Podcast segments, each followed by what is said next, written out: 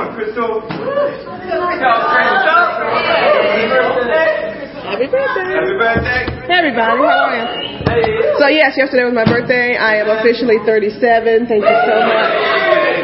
Thank you so much for everybody came out to party with me. It was officially my best Vermont birthday. Come on. I will, I will vote for them. Yeah. Um, so uh, when Mike and Kristen asked me to share today, they asked me to share my testimony, my conversion story, and then I thought I only have seven minutes. Um, there's a lot of details that go into the back end of how you would actually understand how this thing went together. So I'm going to try to run through a little bit of it, but I'm going to um, try to give you a guiding scripture for it first. So if you can turn with me to Philippians 3 7 through 11. The professor and me didn't have the slides, but you know. Oh, this comes. Can you hear me now? Okay. So in Philippians 3, 7 through 11, it says, But whatever was to my profit, I now consider loss for the sake of Christ.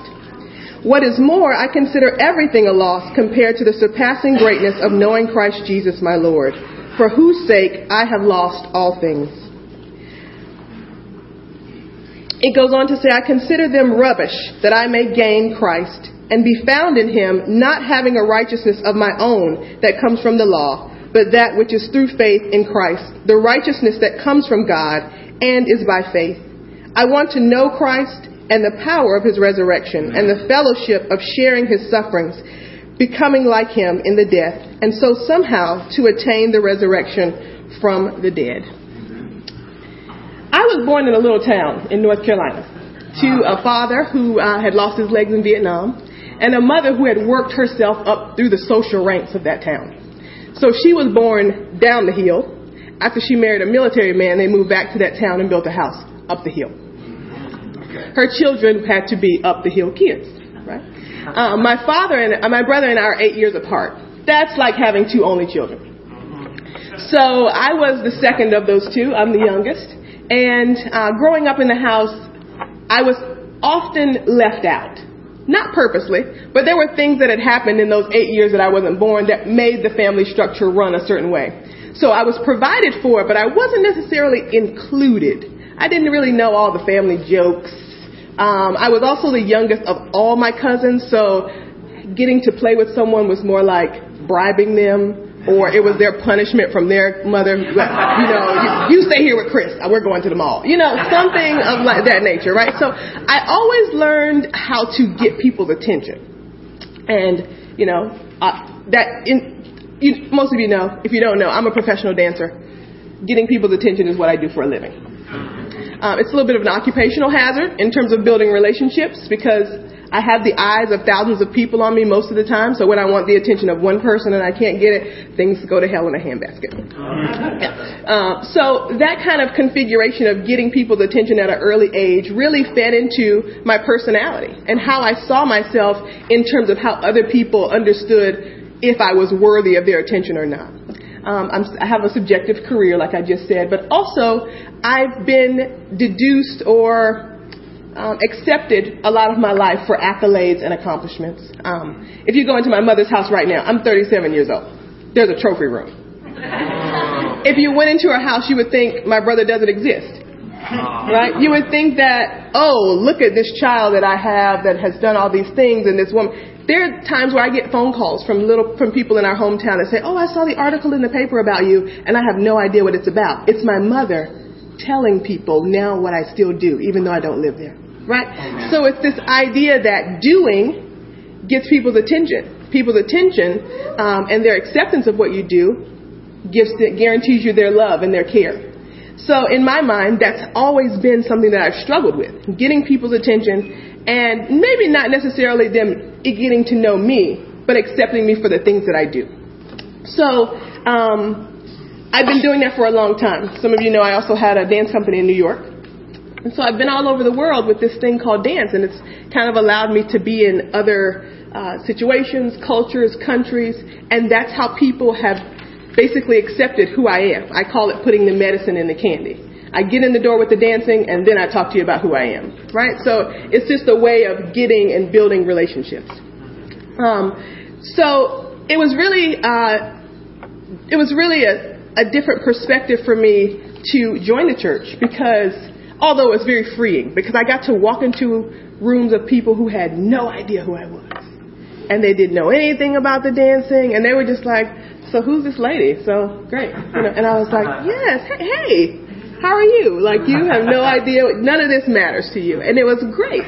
But I realized um, that my perception of myself had to shift in those scenarios as well. Um, so um, when I thought about what I, was, what I wanted to share today, um, I remember that a brother a few months ago asked me something. He said, um, "What's changed about you since you've become a disciple?" And I said, "I trust people less." Uh, and it seemed, seemed kind of harsh at the time, but I remember going through the hardest time in my life when I had lost everything, when I had lost my um, artistic vision, my desire to do. And people around me were congratulating me on being so thin and looking so good. Because I was so stressed out, I had lost 30 pounds. I look like that. And uh, most of the people in my field were like, "Oh my God, Diva, you are fierce. You are really working that." And I was like, "I'm dying on the inside," and no one knew. And so my, pers- my I learned to trust myself more and people less because what they see is never usually what's really going on.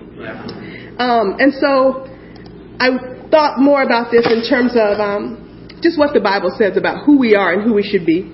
And over in 1 Peter 2, 11 through 12, it says, Dear friends, I urge you as aliens and strangers in this world to abstain from sinful desires, which war against your soul live such good lives among the, among the pagans that though they accuse you of doing wrong, they may see your good deeds and glorify God on the day that He visits us. So I thought about, you know, there's still a power in this. Yeah. They may be seeing the wrong thing, but it's my job to still do the right thing.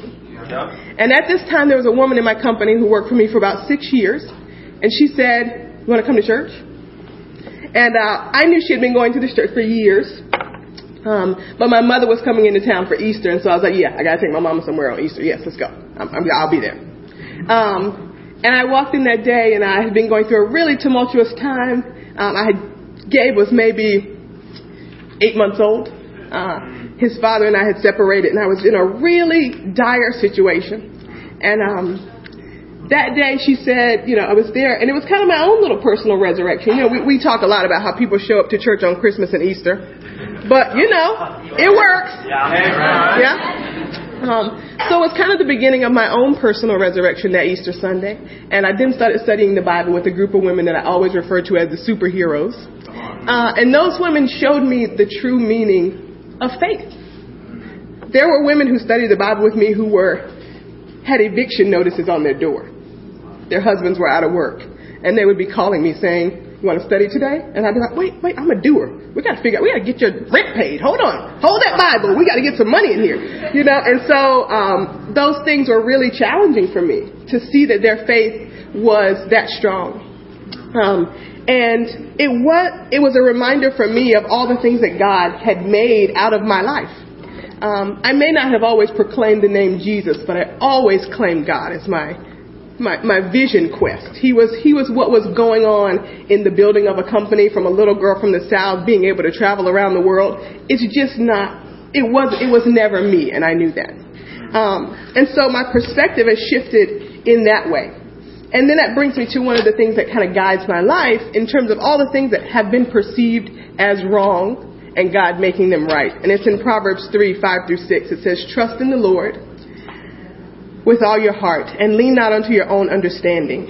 In all your ways, acknowledge him, and he will make your path straight. So no matter how I've meandered away and how I've gone through these different um, incarnations of myself, God has seemed to come in and make the whole thing right. And I'm standing here now. Amen.